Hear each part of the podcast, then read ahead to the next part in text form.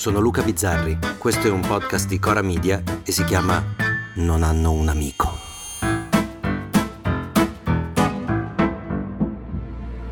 Ci sono pochissimi vantaggi nel fatto di essere degli asini. Uno di questi è che ti possano capitare delle giornate meravigliose, in cui scopri qualcuno o qualcosa che avresti già dovuto conoscere, ma appunto, essendo asino, ti manca. Così succede che un'amica mi consiglia di vedere un video su YouTube, io aspetto 24 ore per guardarlo e quando lo vedo mi cambia la giornata. E mi appassiono, voglio sapere tutto della protagonista di quel video. Dunque, io sono nata a Catania, ma ci tengo molto perché sono nata a San Berillo, che è un quartiere come fosse qui Trastevere, ma molto più malfamato. Lei si chiama, si chiamava Goliarda Sapienza. Già io resto sempre stupito da come i nomi delle persone spesso ne rappresentino l'essenza. Questa donna poteva chiamarsi solo Goliarda Sapienza. In nessun altro modo. Era un'attrice o una scrittrice.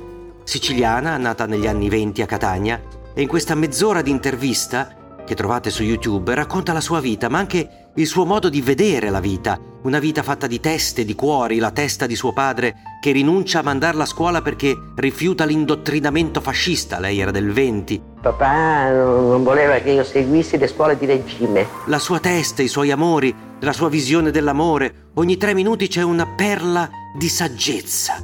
Per esempio dell'amore adolescente che per lei non c'è stato perché era tempo di guerra e lei dice se so che quel ragazzo domani potrebbe partire per il fronte, io non mi innamoro. Quando tu sai che quel ragazzo può partire e andare a morire, non ti innamori più. In questa dichiarazione di superiorità verso qualcosa che a noi normali sfugge dal controllo. E poi racconta i suoi incontri, dove quello con Milan Kundera è un momento indescrivibile perché lei racconta la foga sessuale di questo scrittore, di quest'uomo che la sovrastava fisicamente. E avevo un cazzo così, sai ragazzi, come, come faccio? Io dove lo contengo?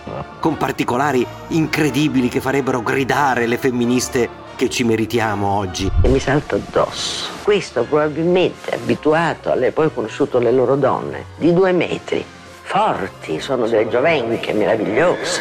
Mi ha strapazzato, mi ha squartato. Un'altra avrebbe detto sono stata stuprata. Stare attenti alle misure. Stare attentissimi alle misure, i paesi da dove vengono. Probabilmente avevo bisogno di un giapponese. Konnichiwa. Che non so che faccia farebbero anche quando lei racconta la sua bisessualità in potenza, ma non in atto. Chissà perché. Il mio sogno era di essere bisessuale, ma alla vista delle lesbiche mi hanno castrate ma poi soprattutto racconta il carcere. C'è chi sciacqua i propri panni in Arno e chi a Rebibbia. Perché Goliarda Sapienza è stata anche lì e c'è stata perché ha rubato dei gioielli a una sua amica. Ma perché lo ha fatto? E lei lo dice perché qualche volta dice la corda pazza.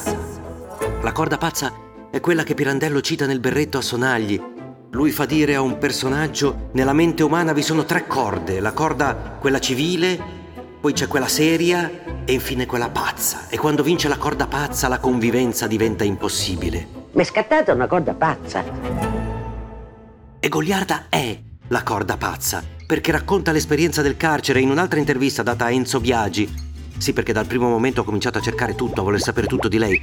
E c'è anche questa in cui lei dice cose rivoluzionarie proprio sul carcere, partendo dal fatto che quelli che vanno in carcere non sono gli altri, ma siamo noi. È terribile vedere che lì dentro c'erano tutte persone come sono io, ma non io che ho rubato, come io se non rubavo. E di fronte a uno stranamente acido Enzo Biagi che la guarda come si guarda una matta, ma non era matta, goliarda sapienza, anzi, era una scrittrice di cui adesso voglio leggere tutti i libri. E anche lì è strano pensare che il suo libro di più grande successo, che si chiama L'arte della gioia, è stato pubblicato dopo la sua morte, ma vent'anni dopo che lei ha finito di scriverlo a mano. Oggi non potrebbe più uscire un giovane come eravamo noi allora.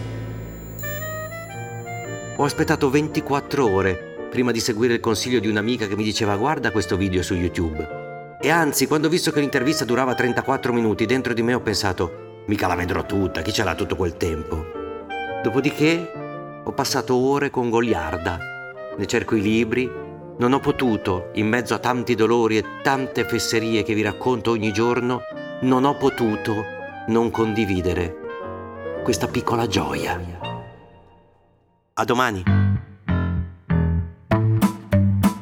Se volete commentare, se avete idee o suggerimenti per nuove chat di WhatsApp o testimonianze di nuove chat di WhatsApp, potete scriverci a nonanunamico@gmail.com o nonanunamico@coramedia.com. Anche per gli insulti, prendiamo anche quelli.